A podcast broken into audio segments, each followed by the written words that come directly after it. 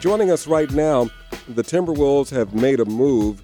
Uh, the Timberwolves and the Lynx brand, they've come together and they've said, okay, we want to name True Pettigrew to lead our organization's diversity, equity, and inclusion strategy and give direction to basketball operations.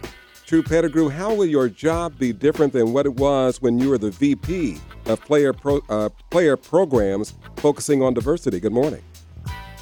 Hey, good morning, Freddie, and uh, thank you for having me.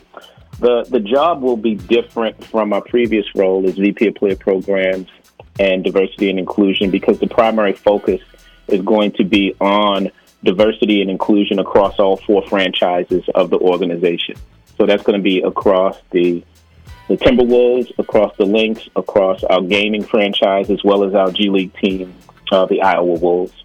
So that's going to be the biggest difference is a, a hyper focus on ensuring we are embracing diversity across all franchises, promoting equitable environments and inclusive cultures for everyone.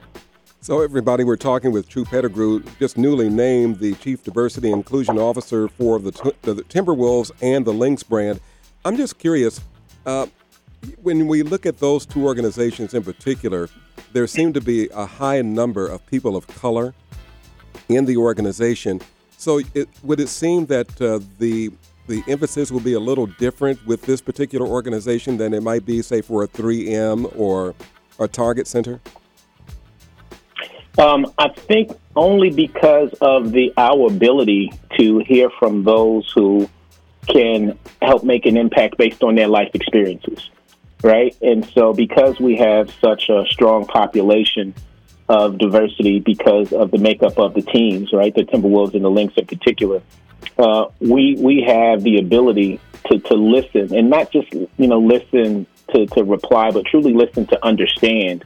You know what are the real challenges? What are some of the real drivers and, and influencers that contribute to these feelings of inequity uh, and, and marginalization? You know, from the members of these diverse communities.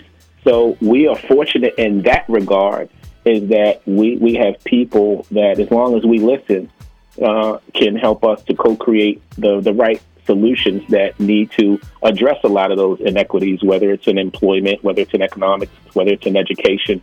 Uh, we, we have a, a rich resource of, of voices that we, we should trust and listen to.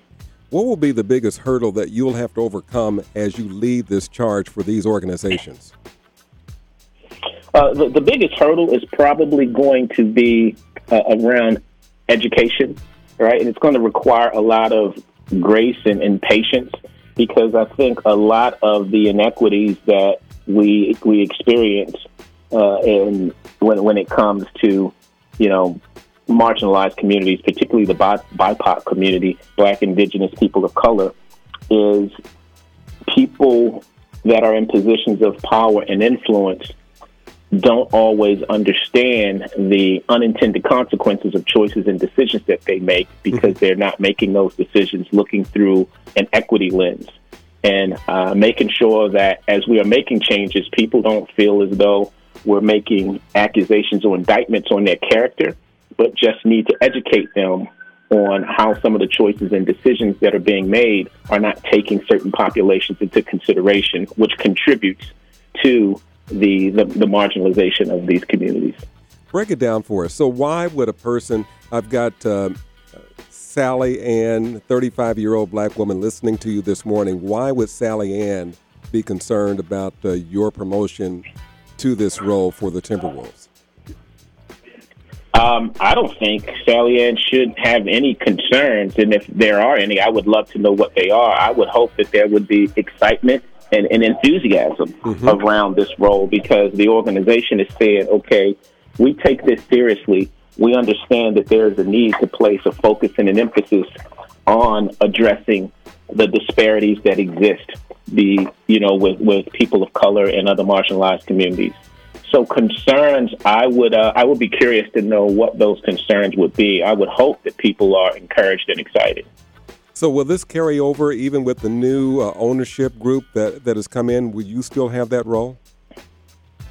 Uh, absolutely, uh, and and I, I want to just really commend ownership. You know, Glenn Taylor, Marc Lore, Alex Rodriguez. Uh, I've had conversations with, with all of them, and everyone is completely supportive, and that absolutely will carry over with, with Marc and Alex.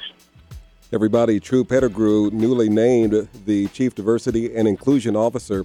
Uh, what would be your final thought for our Twin Cities audience this morning, who I know are really excited about this move? Uh, my final thoughts are together. We're, we're, all in this together. No one of us has all the answers. No one institution or entity can uh, affect the change that needs to take place. We are all different body parts of the same body. And we, we all need to come together and move together if we want to achieve the change that we all seek. All right. You know, uh, True, I just got to ask you this in all seriousness. Um, there's been a lifelong dream of mine to uh, one day say, and that slam was by the cat. Can I can I do that? Oh, but go go go go for it, brother. Yeah, absolutely. And, uh, and, uh, and, uh, and, let's make sure we, we let's make sure we put some consistency and continuity about that. I want to hear you say that uh, as as much as possible. I can't thank you enough, True. It's a joy, and I'm, we're excited for you. And uh, let's stay in touch, my friend. Absolutely. I look forward to it. Thank you, Freddie. Okay. True Pettigrew, the man, the Timberwolves, the new Chief Diversity and Inclusion Officer. And you heard it here, right here on KMOJ. Coming up, Larry Fitzgerald. And Twin Cities, good morning. Uh, 89.9, wake up, workout, come on. Thank you, sir.